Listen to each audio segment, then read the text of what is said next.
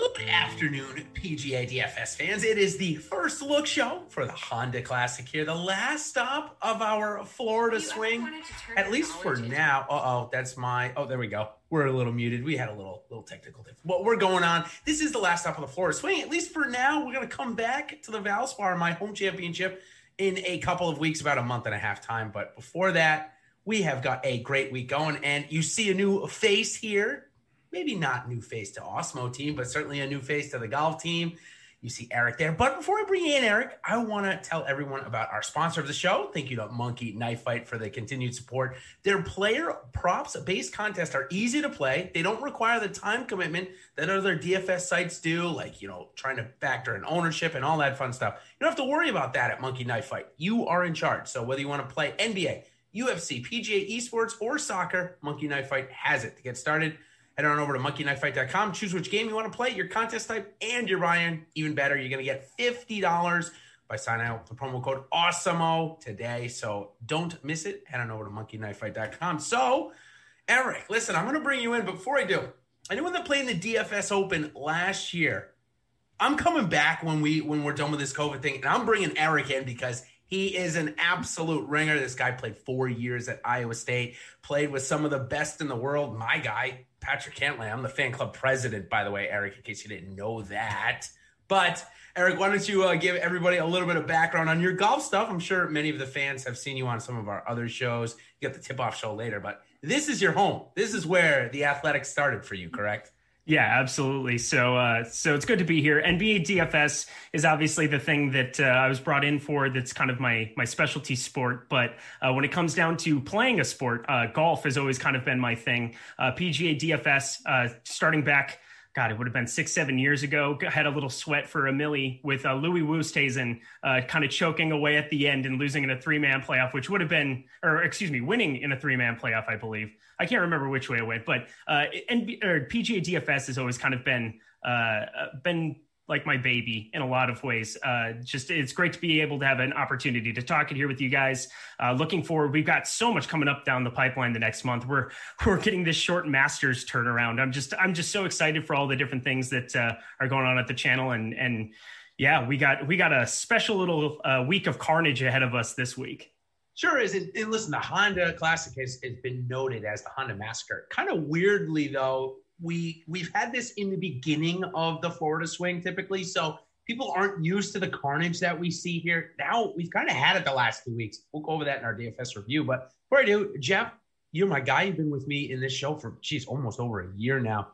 Yep. Another Justin Thomas ticket. You and I, we we nail some of these trends down, but they're so important to review because yet again, you see these guys grip these world world class players. Justin Thomas was it last week. Yeah, man. I, I mean, completely. Look, we weren't the only ones who were onto it. No, Obviously, I think I think the entire golf community. But again, it does it does just speak to the point. I mean, when, when these guys start to just get a little bit negative sentiment around them, uh, they slip a little bit. But but there's really no reason for the slip. I mean, it's time to jump on board, right? So we'll we'll do our best to to jump uh, try and uh, see if we can find someone like that this week. We got Eric here to help us out, which is awesome. Give Eric a big smash of the like if you could, folks, and. uh yeah, man. I mean, it, it might be a little tougher this week. I'm not gonna lie, because I mean, the field is it's watered down. So, And chat, uh, Tim, you just uh, wanted to know about Sam Burns and Brian Harman. Uh, DraftKings luckily waited two hours Yeah. ago. Both of them withdrew. Burns and Harman. Yeah, Bramlett and Spaun are um, your replacements there. If you're interested, maybe a little JJ Spaun talk later in the Yeah. show. Um, all right, so the first topic I wanted to discuss with you guys is the cheapest option. So it kind of goes along the same lines of that Justin Thomas drifting to that 20 to 1 number. But all of the, I'm going to say there's six guys. We've got Dustin Johnson, number one in the world, Jon Rahm, Rory McIlroy, Xander Schauffele, Bryson DeChambeau, and Justin Thomas. Best six players in the world, in my opinion. Probably not going to have too many uh, disagreements there. What I want to say is the last little bit playing the cheapest guy of these six, and last week it was the two cheapest, has worked. So, Geoff, I want to have you mention that. Is is that something I'm just going, to, you know, fostering up in my crazy head here, or is this something that maybe we should really take a look at, given the fact that their skill levels are all so very close? Uh, it might just be you know a, a couple week thing. I mean, I I, I think he, there's there's tons of ways that you can go about creating it, right? I mean, just looking for for guys who are there's always value at every range. I mean, most weeks, right? And I think last week, especially with the softer pricing, probably worked in a little bit. So. I don't know. I, I don't think you need to just discount like one way or the other completely, but you know, some weeks it's going to be more of uh, the value guys and, and certain ranges go off versus others. So it's I, am always looking. I, I never try and, and discount. Say I got to make this uh, a lineup this way. Use guys from this range only. Uh, I think it's always on the table. So, but I, you know, again, I, I, wouldn't read too much into it either. It's probably more of just like a, a couple week thing. That, that that's the way it's gone. Yeah, yeah, one of the oh yeah, one of the fun things about golf in general is that you're you're basically trying to make a short-term sample size out of a long-term sample size. Like we're basically condensing down uh, for one weekend or sometimes two days if they're missing cuts, but you're trying to condense down uh, 10 guys who are going to come within two to three shots of each other per round. And it's it there's such high variance in terms of your outcomes for those guys but obviously uh, in terms of the strokes in terms of everything else like they're going to be much more condensed. Uh, you kind of like it's it's not even necessarily trying to find the cheapest out of all of them but finding the lowest owned. Uh, obviously this is an ownership game. It's a it's a zero sum game. We're trying to uh, figure out how to cast our net in the best way. And I think just finding leverage in certain spots, like obviously Bryson had been playing more tournament golf leading in. If you had basically modeled this week off of Bay Hill in just about every single way between Conners, between DeChambeau, between Westwood, and just been like, oh, well, they got one week of tournament golf in in Florida in these conditions and factor that more heavily into your model, you smashed this week. It's a great Great lead in. Thank you. You must have read my notes. I appreciate uh, that. As my second topic is Florida correlation.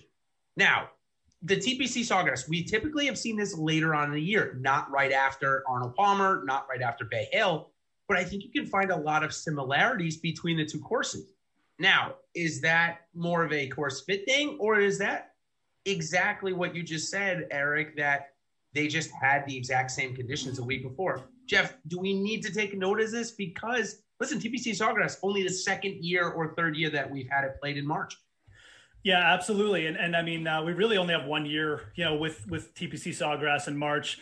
Um, it's definitely something I'm going to be looking at more closely in, in future years. I mean, yeah, it's it's something I noticed. You know, obviously, I think we all noticed it with DeChambeau and and Westwood in the final group again. But oh, Doug Ghim Florida co- in a row. I mean, yeah, Doug Ghim anked on Sunday. Doug Ghim. Oh, there's so many guys. I mean, yeah, it, it yeah. doesn't just start at Kirk. I mean, you know, we could go on and on, but. um I, I think the biggest thing is, and, and Eric might have mentioned this, these courses play somewhat similar. I mean, they're all a little bit open. They got the wind factored in. Uh, Bermuda greens, you know, kind of all the same size like and this week included PGA National, man. I mean, like they're just similar venues in that sort. That's why I've always said that the PGA should just rotate the players around all these courses and, and play at a different, make it like a fifth major, you know. But that's a different story. The factor, the fact is, I mean, I, I think Bay Hill's going to end up being a great lead in, and I think you'll see more guys uh, do do well at Bay Hill, get that one week of tournament experience, maybe two weeks even. We go back. I, I keep forgetting concession now. Might stay in Florida you might even get that two week lead in. I think it's something you're going to have to start emphasizing more uh, with the March players. Now, Honda Classic, typically we've seen good performances from there translate over to Bay Hill. Had that with Keith Mitchell a couple of years in a row. Actually, had that with Sung Im last year when he won. So now, do we take? Uh, obviously, this field is is not as strong, but are we still factoring in this? I'll call it Florida correlation, uh, Eric yes and no. Uh, obviously, you don't have the the number of guys from the players coming directly into this field, so that that's kind of the one aspect of it where we're going to find other plays from that that weren't involved last week whatsoever. Uh, I like do I do like targeting guys who grew up in either that area, Georgia, uh, certain specific, like just in terms of like this course in general, um, it's it's just a difficult, demanding golf course, and the more familiarity you have uh, on these kind of conditions is going to like bode well for you. So yeah, if you played last week, I think you can maybe give them a little bit of a bump. Um, but uh, they're they're both uh, golf courses full with water, full with uh, issues that can happen if you're if you're not completely on it ball striking wise. Uh, kind of very very similar to what we just saw last week. So if they played well there, yeah, I would expect there to be some correlation. Yep, for sure. In this course, along with Bay Hill, this is one of the top 10 hardest, but we'll get into that here in a little bit. But before we do, let's go ahead and talk about some of the DFS review from last week, see if we can pick up anything and bring over to this week. But before we do, want to turn your guys' attention to awesome promo we have going on. And it is St. Patrick's Day week. So we've got a Shamrock promo code going on. What that's going to get you $15 for full Awesemo Plus access to all of our DFS sports, including NBA, PGA, NHL, NASCAR, MMA, soccer, esports. How about some college basketball DFS? I'm going to tell you about another little promo we have going on in just a little bit for college basketball. So let's go ahead and do our DFS review, which is where you can find a lot of these plays that both myself and Eric do on a weekly basis as part of our pro play package. So in our DFS review, I've got some top values of the slate last week. And one that I wanted to bring up first is Taylor Gooch. This is two years in a row, Geoff, that Gooch has found himself into some of the best value at TPC Sawgrass.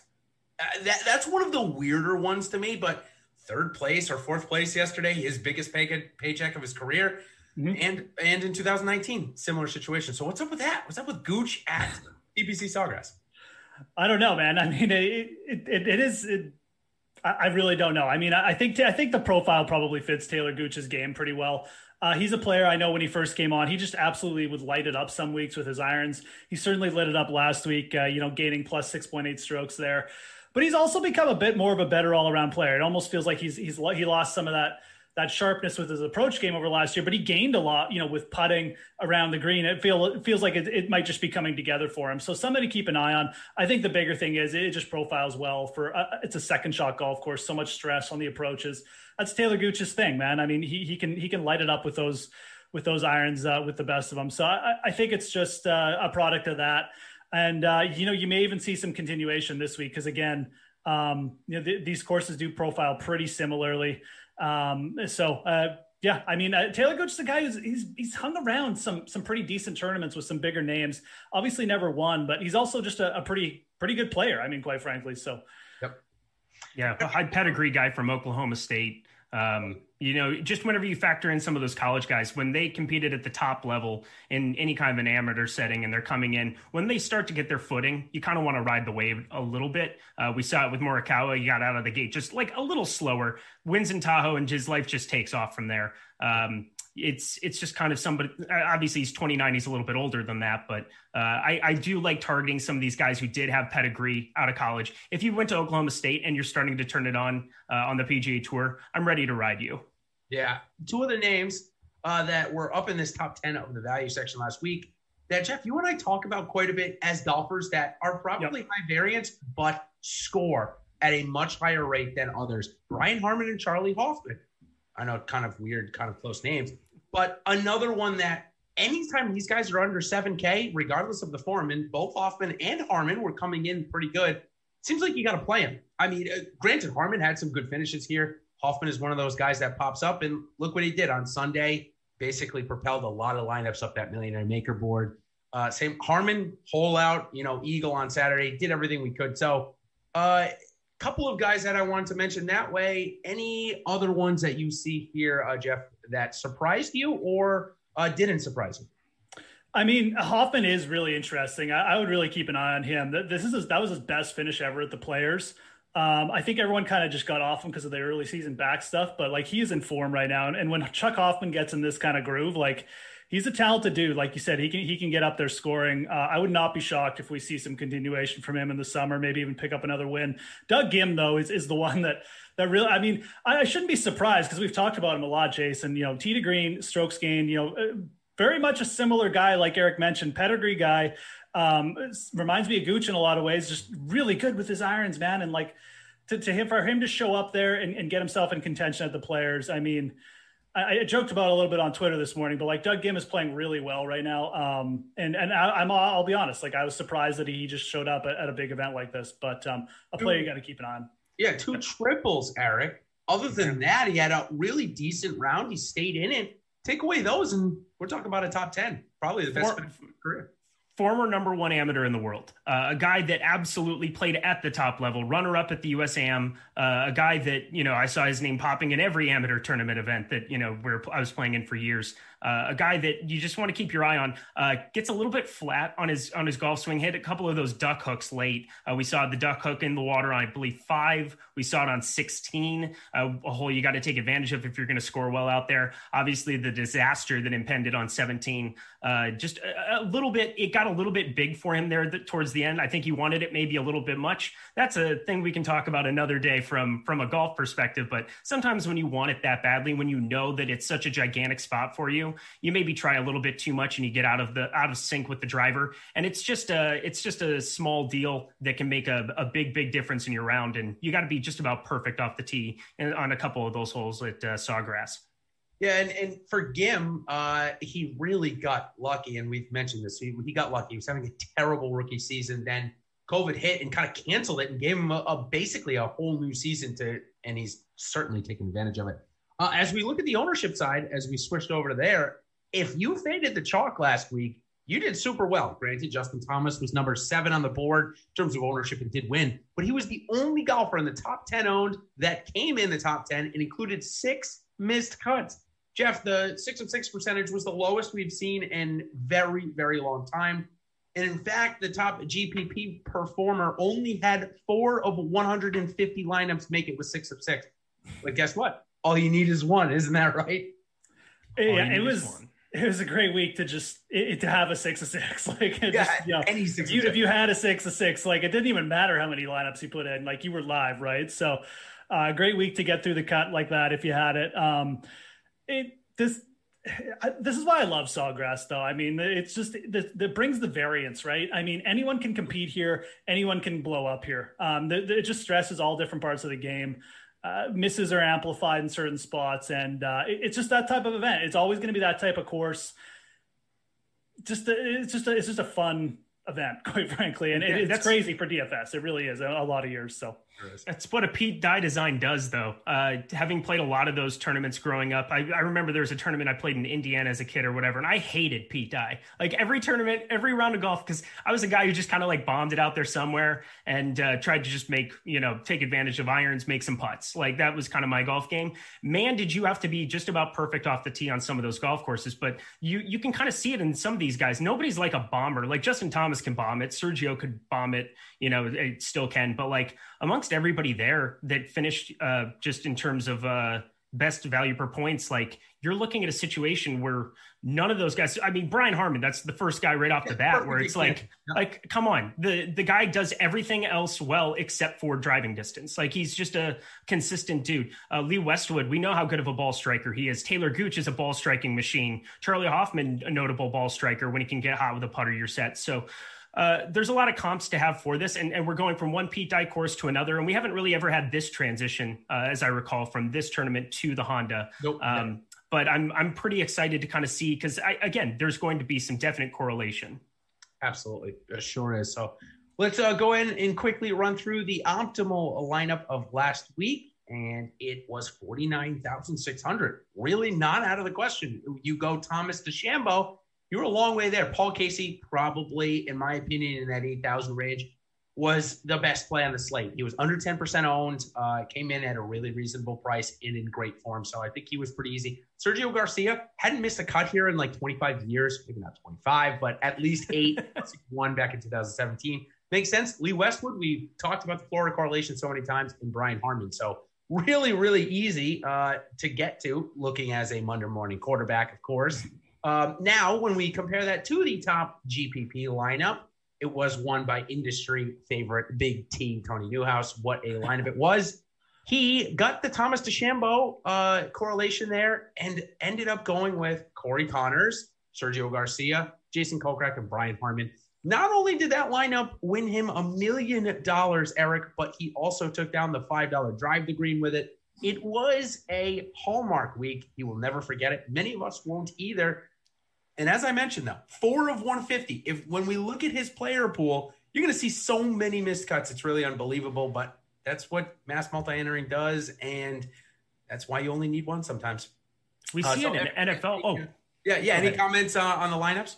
Yeah, we see it in NFL all the time. So again, as somebody, I, I, try to play just about every DFS sport that exists. I was sweating some League of Legends last night. That's uh, that's a problem, but uh, I'm pretty sure for the most part, like in NFL, you see all the time where it's like one or two lineups that can sneak through the cracks. Now that being said, and think in golf, it's kind of a testament to how important it is to cast your net correctly. Like you can throw your net in a certain direction. Um, and you can have a lot of mistakes, but you're going to catch a couple uh, if you kind of build it in a way where uh, he, I, I think like looking at his exposure, especially like he was much more heavy exposed on all of the guys that he was that he liked, but at least two or three of them came through the cracks and he got a lineup that broke away. And not only that, he got four, all four of those lineups of the 150 broke away, which is kind of the more astounding fact is that it was so specific to be top heavy for that result.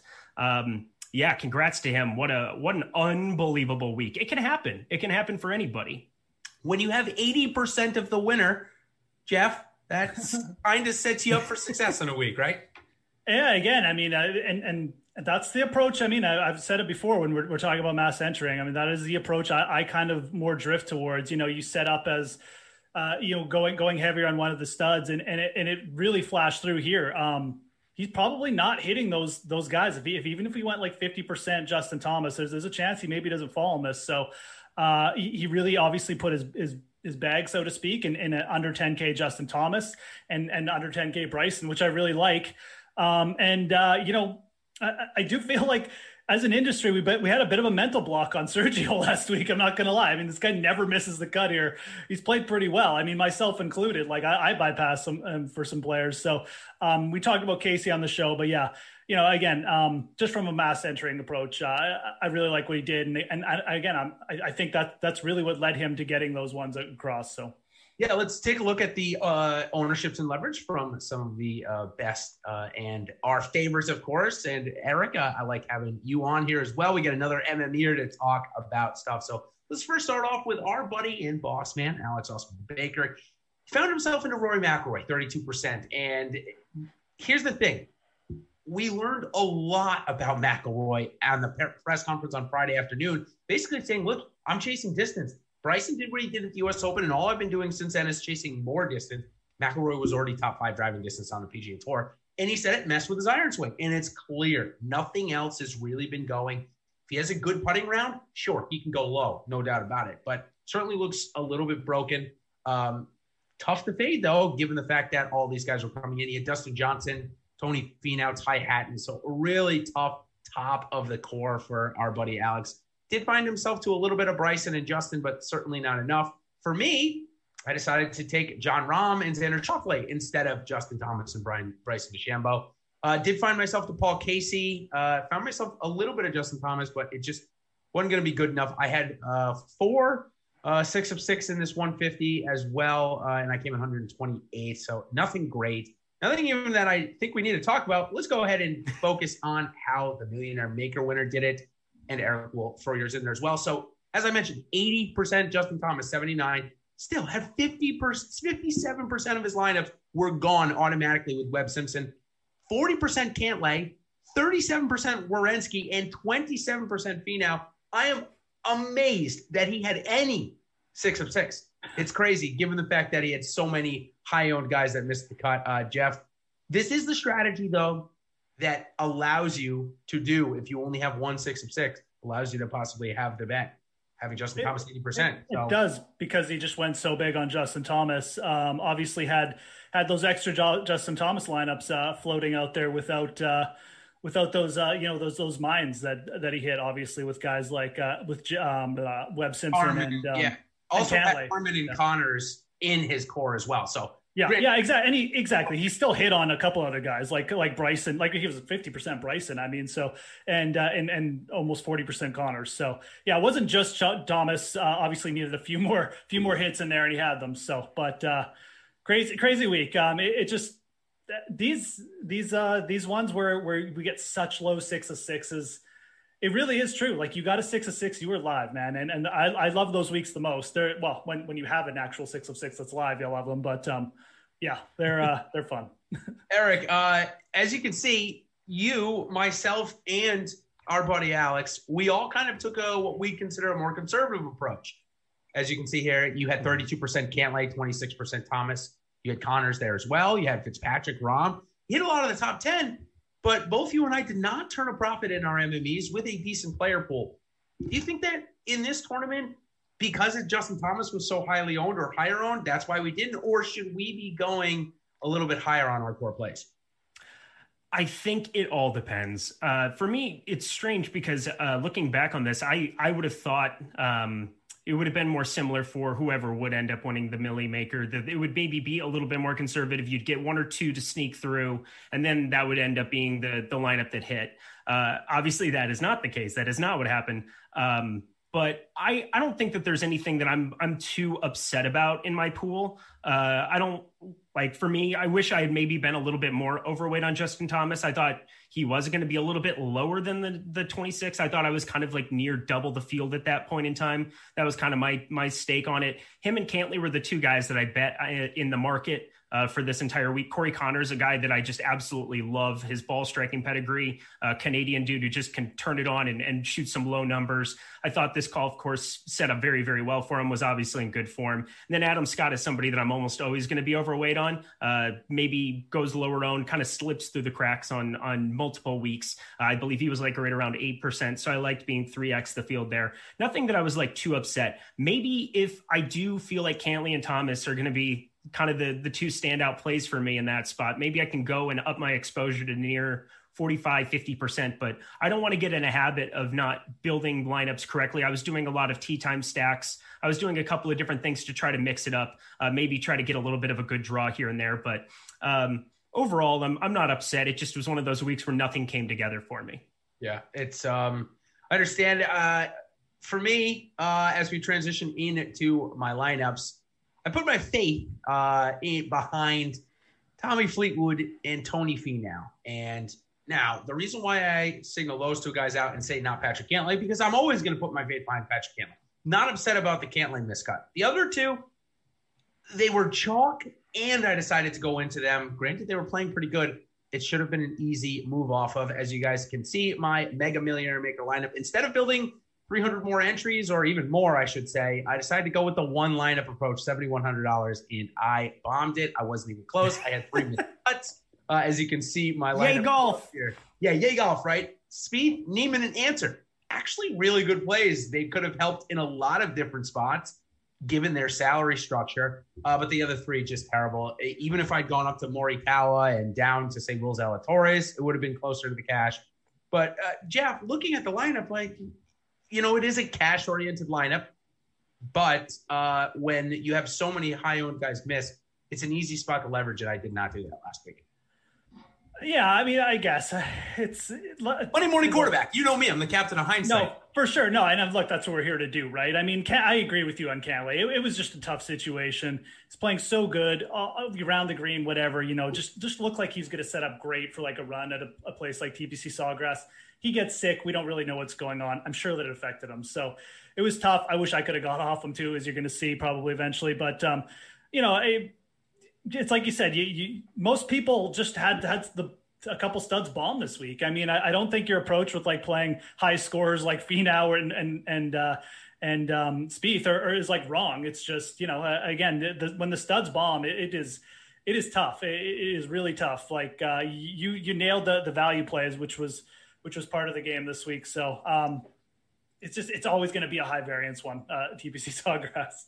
Yeah, I'm not too bad about anything that you have in this lineup. Like Cantlay and Fleetwood, uh, I really like. Finau obviously had been in great form. I guess the one pushback I have, t- uh, Tony Finau, I try not to get in the habit of like overthinking uh, for some of these top elite golfers uh, course fit and uh, like pedigree here or like a uh, course history. Uh, but T22 is his highest at Sawgrass up to this point. Yep. And then a guy that just doesn't draw the golf ball. I think there's so many spots where you're hitting three woods where you kind of have to like trap draw it on multiple golf holes. And for me, that just kind of like gets me off of Finau immediately, kind of uh, taking my shots. I understand he's a great scorer, but he does a lot of that just from pure driving distance. Unless you're going to take Bryson lines and yeah. be able to hit a draw, uh, be able to hit a draw, I, that's going to get me off Finau every time at Sawgrass. Just since we're piling on on Jason here, yeah. I mean, like Bring it since he was 21 percent out, he probably like that's if he was 10 percent out.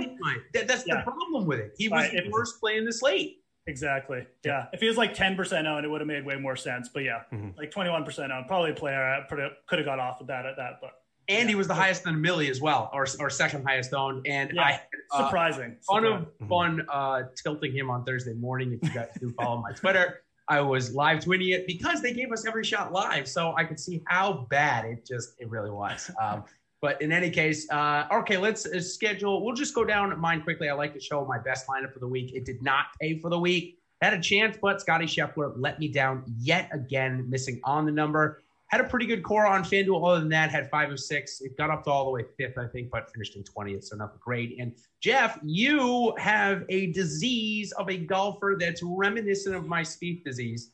It's Hideki Matsuyama. I wish uh, I had Spieth disease. Oh, Spieth yeah. makes cuts at least. How had you had gone to Jordan over Matsuyama, you would have gotten through the cash line. You had the uh, fortitude of going to Justin Thomas. That was the best, obviously, play of the slate. You had some other good uh, picks down here as well. Uh, finding yourself into again a pretty good lineup, but the Matsuyama over Spieth did cost you. Yeah, it, this one really actually pisses me off because I mean it almost crashed. First of all, I mean you know obviously having the winner, having the winner and a guy in the top five and another guy a value play in the top twenty. You know, like I feel like I, you know, Grillo probably, I just really pissed off. Really let it out. Let it out. This is a safe space. Oh, yeah, absolutely.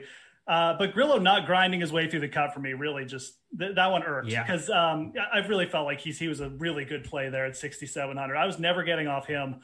You know, Cantlay, I, I really wanted to get Bryson in this lineup. I just could not pull the trigger in getting off Cantlay.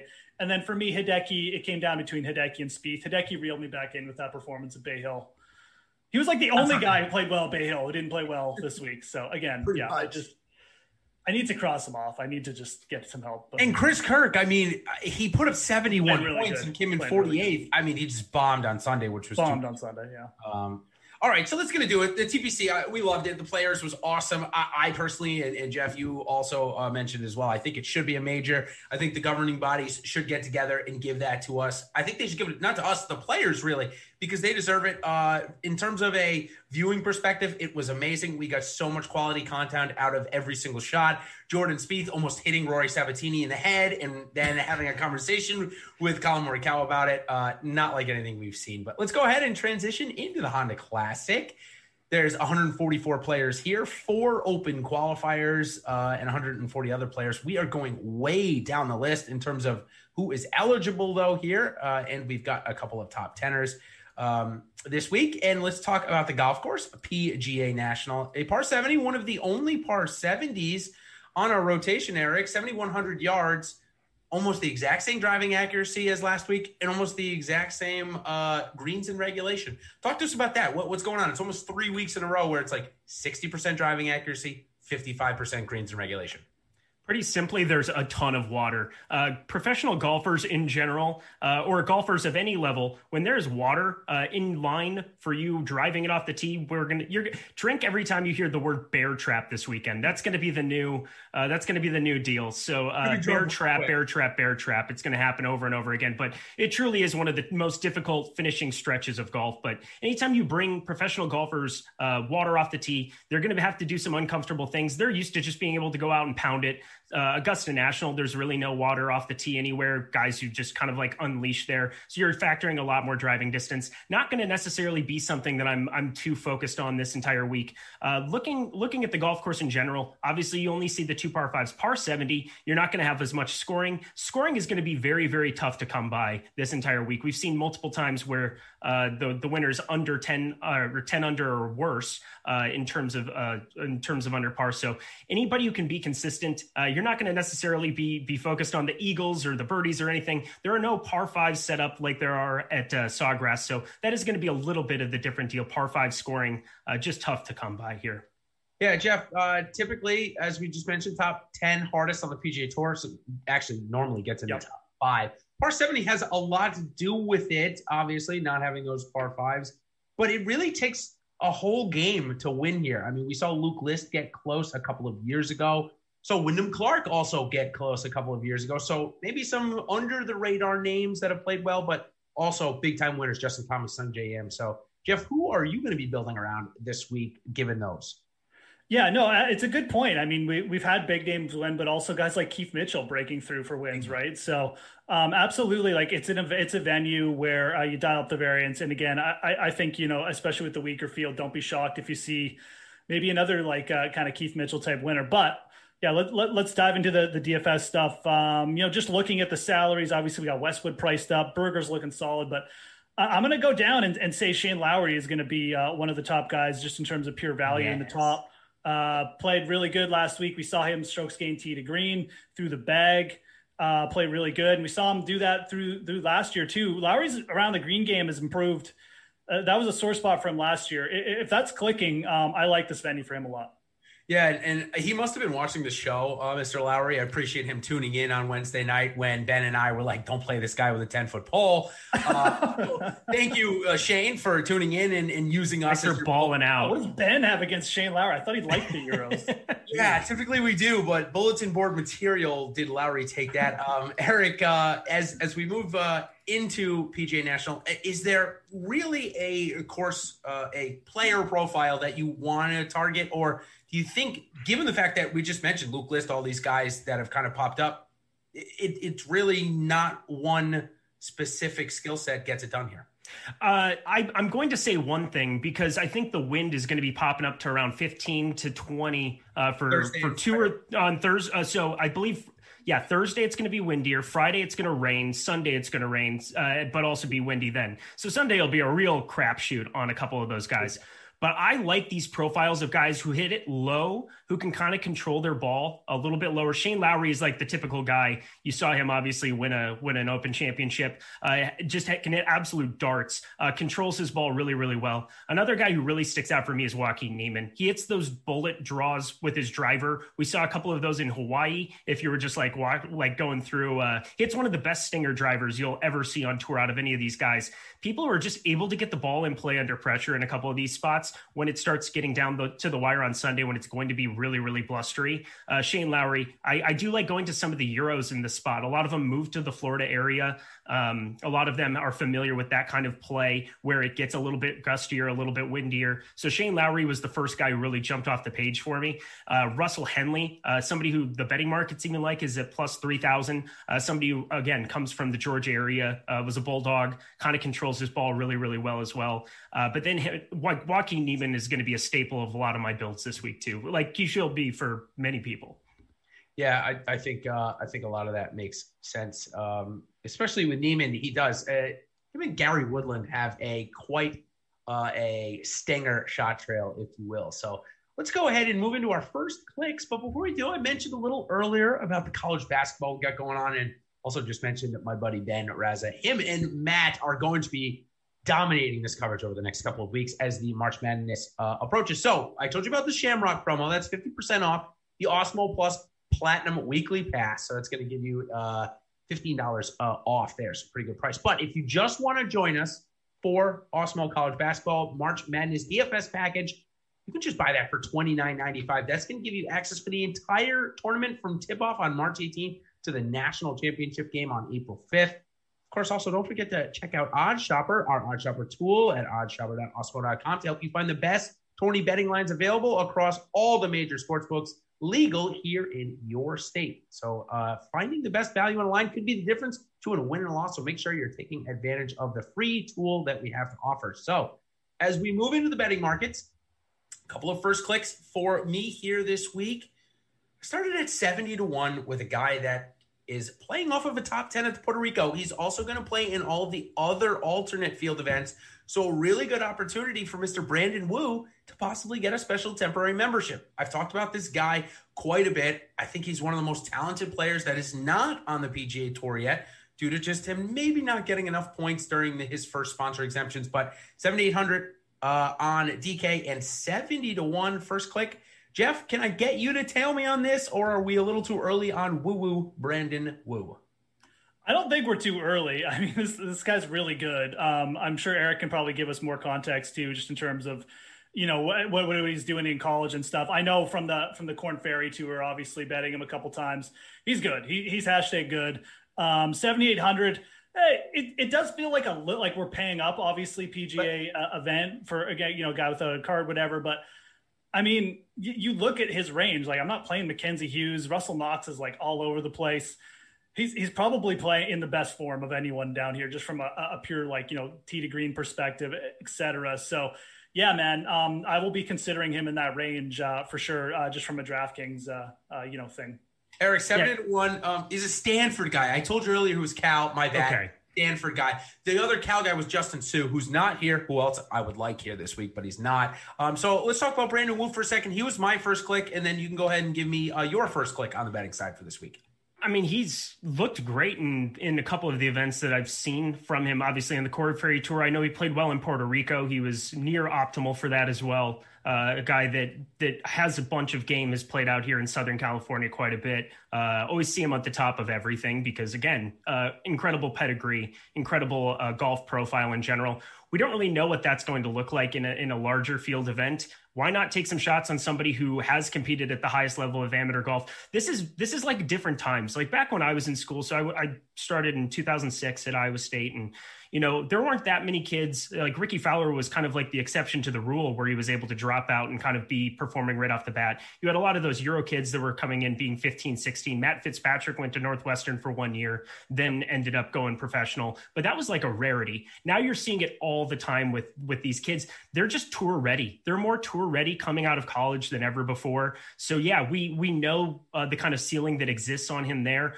I wouldn't mind taking a couple shots on him, but man, I would I would say that there's a lot of other guys, uh, maybe just even a little bit more expensive. A couple guys even like below him. Streelman is somebody that's not going to get a lot of love that I'd be looking at. Alex Noren, another dude who just kind of golfs his ball like yeah, just hits like the little trap cut, the over the top pull swing that uh, finds fairways. Just an absolute fairway finder. So uh, well, yeah, no Noren, no, just no to Noren. Like the top, got to be top three ugliest swings on tour, though, right? Him and Daniel Absolutely. up there. Yeah, his pre-shot rehearsal makes me hurt a little bit. It's like oh gosh, it's bad. It's it's painful. But regardless, uh, yeah, there's an absolute ceiling that exists there. So you want to always be early on those guys. Doug Ghim 55 to 1. He's gonna get it done, Geoff. We know it, right? Yeah. We just talked about his pedigree. Is this a spot where he's last two weeks in contention? So finally against a field that's not that good? The only thing I worry about with guys like Wu and Ghim is is this course is it really does like take a couple go rounds, you know, and especially for the pro setup. I mean, you know, just looking at some of the trends I have uh, up here just for this week.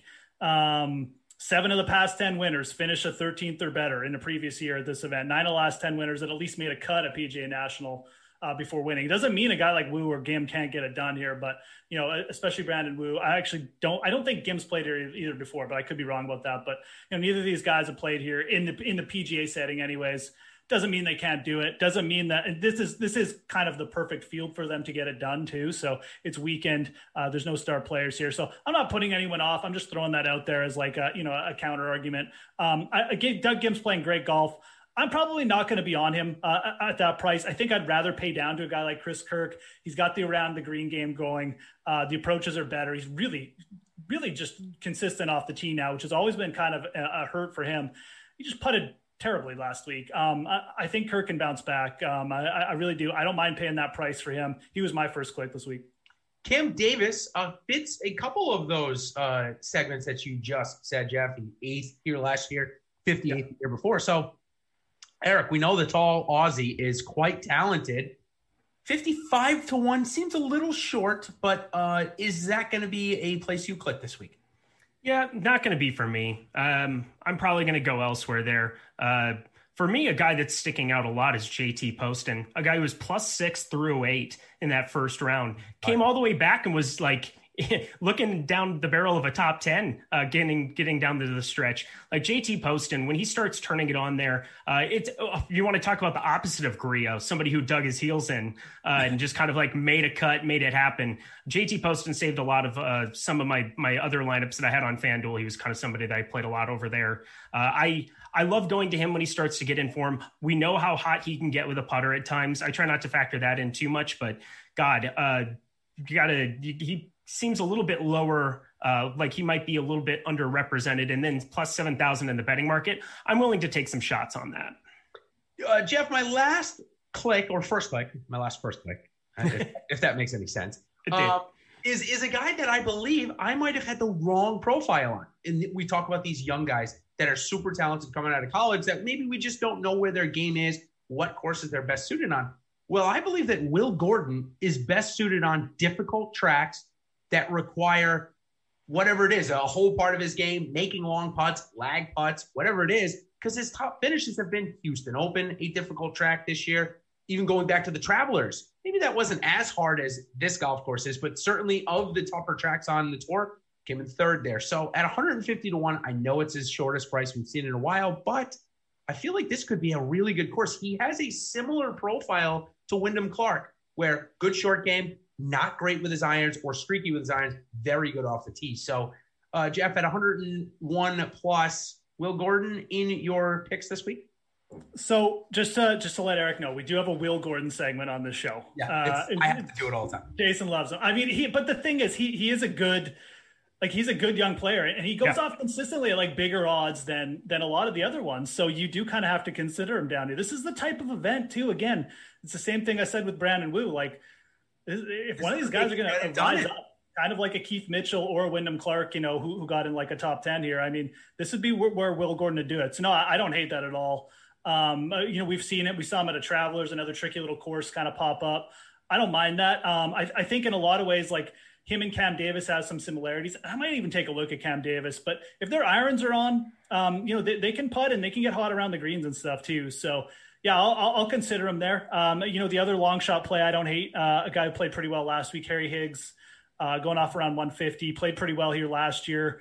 Uh, he's striking his irons well. Uh, you know, getting if he can get hot with the putter, I don't I don't mind that. Not sure if I, am necessarily going to like bet him, but more maybe more of a DraftKings play for me. Uh, I think I'd almost rather go to Will Gordon. I think I think I like the upside a little bit better with Gordon than uh, than Higgs. Yeah, triple figures for you, Eric. can I get you behind Gordon or others? God, yeah, I, sure. I'm just going to join the segment here. Why not? Will Gordon fire it up? I have no problem with it. A guy that that for sure can compete in any field. Uh, like him, definitely more on more difficult courses. There's a couple guys who kind of set up that way. Um, you know, the, uh, that that was kind of like one of my big pullbacks for for a couple of the guys last week, where you know thinking about what that number is going to be with getting to minus 13, getting to minus 14 at a difficult golf course like that, where there just wasn't necessarily the ceiling, probably get me got me off of going back to as much Westwood as I should have last week. Um, coming into that, I didn't know if Lightning could strike twice. It absolutely did. He made 2.5 million dollars in two weeks, which is almost big T money. Is but, he on the PGA yeah. Tour after those two starts? By the way, I would assume that he oh oh enough for membership. No, I would assume so. That would be pretty hard to figure that he wouldn't wouldn't have the bill. Yeah, I would assume you would get it. Yeah, we'll have to take a look at that. I, I, don't know that it'll matter this week, but granted, given the yeah, Will Gordon, fire him up. I have no problem going there. Okay. Uh, anybody else triple digits before we get into five minutes of DFS talk? We've got the NHL strategy show coming up after us. Jake Harry, Josh is on the mic for that. Got some big NHL contest, Eric. I yeah playing in them. So stay tuned for them. But we've got five minutes left uh, after you give me your. Yeah. So a long shot guy. If we're talking about pedigree, if we're talking about somebody who kind of sticks out, he's he's popped a couple of weeks. Um, started to play put it together. I know he played well at Pebble, but Maverick McNealy is sitting there at plus eleven thousand over on the DK Sportsbook. I'm I'm happy to go to a little bit of that here as well. I I really like uh, his profile uh, just coming out of college as well man, he struggled first getting out on tour, but man, he's really starting to put it, put it together a little bit here in spots. Uh, not super excited about much in this range. I would be happy to take some shots there. Okay, let's go ahead and talk about DFS for a little bit. We're playing for $200,000 this week on DraftKings for the $15 buy-in. Pretty standard uh, offerings outside of that. But one thing I wanted to harp on, one thing uh, that is really cool, the Masters tournaments are already posted. We've got three millionaire makers $10, $100, and $4,400. And they've thrown out satellites to the $100 and $4,400 this week. I'm going to start to really focus on those. I'm going to try and make my Masters week what I call a free week, not have to spend any money. I'm going to be hitting those. I really enjoy them. To get into bigger contests, if you haven't, it's a good way to build your uh, bankroll in that regard. Of course, if you have a good lineup, typically you will win. You're only going up against 10, 20 other people. So if you are looking to enter those milli makers uh, and not spend as much money, that's a way to do it. And up at the top this week, I uh, had Sung Im, then Daniel Berger, pretty much correct, as well as Niemann and Scott. All of those guys seem rather expensive. If I had to click any of them, though, I would click Sung J M. And Jeff, uh, knowing that we don't have a lot of time, top five guys, is Sung Jae your first click, or are you going to spend down for somebody like Niemann or Scott? I, I would spend down in this spot. Maybe and maybe if it's just spending down to Berger, but you know, Sungjae really riding a hot putter right now, like insanely hot. And that worries me a little bit on a course like like Honda, where you know, again, if your irons are, aren't, aren't close, I mean, they're you know, trouble lurks. But uh, I mean, I'm not out on Sungjae. I don't think he's like a terrible player or anything. He's super consistent off the tee. Obviously, likes the Bermuda, but I don't know. I, I do feel like Berger's in better form. I, I, I would side with Berger over that, uh, over him, I should say. And I, I do feel like it's a week where we're getting Westwood priced up as the third most expensive golfer. Um, Scott's up there over 10K. Like, I don't really want to pay up for anyone, to be honest. So maybe a balanced approach is the way I'm going. Although then you got like Gooch at 9K. So I, I think for me, Berger would be the play over Sungjae. Um, I definitely don't mind Niemann though. I, I, I do feel like maybe Niemann is, is, is where I would fall in the in those top five guys. Eric, yeah, you already mentioned. Yeah, you yeah. Niemann as, as kind of your guy. I'll pitch you Sungjae really quickly. Okay. Uh, on Sunday, obviously had the round of the day going early, got it to seven under on the day before a double. But the double was from the middle of the fairway on 15, and it was the around the green work. And that wasn't the only time that the around the green work was suspect. He saved a 15 footer for par on uh, 12 after duffing two chips, very similar to what he did on 15. So if he misses greens this week, is Sungjae Im a fade because of the around the green game right now? Or do we think the ball striking is good enough where he's going to pay off that 11K salary? for me, it's going to come down to the issue of ownership too. We'll see kind of how it plays out over the course of the week. But defending champion, that that kind of comes with a certain level of respect, and and I, I feel like that's going to be emphasized by people betting here too. Um, Berger will concentrate a lot of the ownership. Westwood has been hot. I know it's going to be sticker shock, and that might reduce the ownership a little bit. But uh, a 47 year old playing three weeks in a row, uh, both in contention, feels like a spot where I maybe want to get off just that's a that's a lot four, to be a lot of stress to put on yourself. What was that? Four weeks in a row because he played yeah, the WGC too. Yeah, that's so, true. And it didn't all that great. So, all right, as we move down again, we only have a couple of minutes here left, so we're going to try and give you our top plays. So, uh, rapid fire. I'm going to give. I want one pick from the nine thousand to eight thousand range, one pick in the seven, and then one below seven. So I'm going to give you my three. I'm okay clicking Doug Ghim at 8,800. He did miss the cut here, Geoff, last year, so he has at least played it once. I'm okay. I think he's my top pick in that section. Maybe Cam Davis is number two. In the 7,000 range, I love Brandon Wu. I already mentioned him. Also, uh, in the now below 7K, I, Will Gordon's at 7,100. I already mentioned him. Below 7K, that's where it got a little tougher for me this week. Not going to lie. I went all the way down to Kristoffer Ventura, who's already played pretty good here in Florida, has that ace, of course, at the Arnold Palmer a couple weeks ago. Uh, I looked at him. He is at 6,700. So, Eric, I'll give you the floor first. We're down to our last 60 seconds or so. So uh, go rather quickly if you don't mind. Okay, yeah. Niemann in the 10K range. That, yep. was, that was kind of the guy already. Shane Lowry, definitely the guy who sticks out for me at 9,200 there. JT Poston sitting at 7,900 in that range. Uh, and then below 7K, it does get kind of hairy really quickly. Uh, but I like Denny McCarthy, uh, somebody who has made back to back cuts, can kind of randomly spike on random weeks. Uh, somebody that that could pop here as well. I, I, like his profile for the golf course. Speaking of aces, he had one of those as yeah. well. Got himself uh, through with a 69 69, but 275s, Geoff, over the weekend. Yeah. May just pushing back a little bit. But how about you? Let's get your top picks and then we'll clear the way for the NHL strategy show. I already said I like Lowry. That one uh, obviously won't go over again. I, am I'm, I'm going to go with Keegan Bradley this week in the AK range. He's starting to play better, consistent approaches. The round the green game looks a bit better, so it's scary. But uh, I, I, do think this is the kind of uh, you know field he can pop up a little bit. The 7K range is, is kind of like no man's land for me right now. Uh, Matthew NeSmith looks interesting. I'll just say Alex Noren because I always play Alex Noren, and I do think this is an Alex Noren track for sure. Uh, I think Eric and I are in agreement there. 6K range, I, I think I'm probably going to use Wes Bryan again. Uh, again, uh, T4 at this venue is a Wes Bryan course. And I'll throw out Kelly Kraft as a, a complete min price flyer. Um, talented dude. He can get go out with the approaches. Uh, he's he's hit, struck the ball okay, just not making cuts yet, but he, he could pop. Well, there you have it. Uh, the PGA DFS first look show for the Honda Classic. And don't forget to make sure you like and subscribe, especially the subscribe portion. I'm coming out with short form videos all the time. You will get notified when those come live. So, Eric, thanks for joining. We are going to do it again next week. In fact, we got a double week next week, the match play and the Dominican Republic. So we'll talk about both of those, Geoff. Yeah. Again, we'll have you on. Thanks for uh, joining everybody. Good luck at the Honda Classic this week, and we will see you on the other side.